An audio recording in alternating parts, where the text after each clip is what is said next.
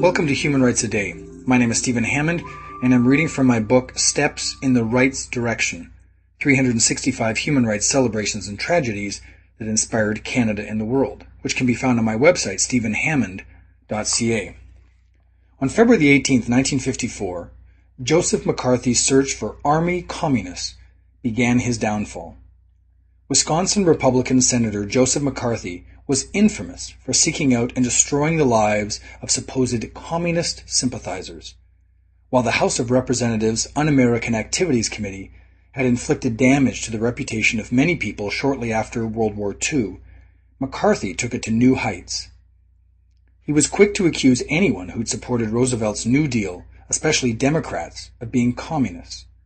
But when his Permanent Investigations Subcommittee leveled accusations against the U.S. Army, his support began to crumble.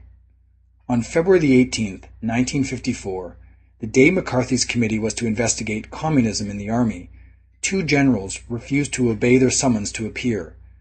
They stayed away on order from Robert T. Stevens, Secretary of the Army. Undaunted, McCarthy proceeded to accuse the Army of rampant communism, but this time, when asked to back up his claims, he had very little to reveal.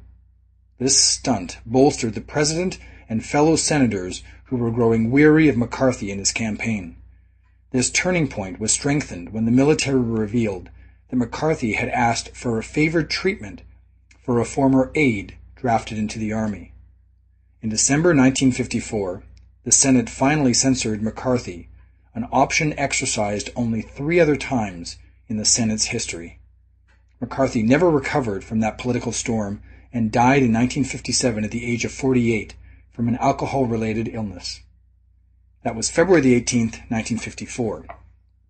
If you'd like to hear a human rights story each day, be sure to click on the subscribe button. I'll tell you another story tomorrow, and for more information on human rights, go to my website, stephenhammond.ca.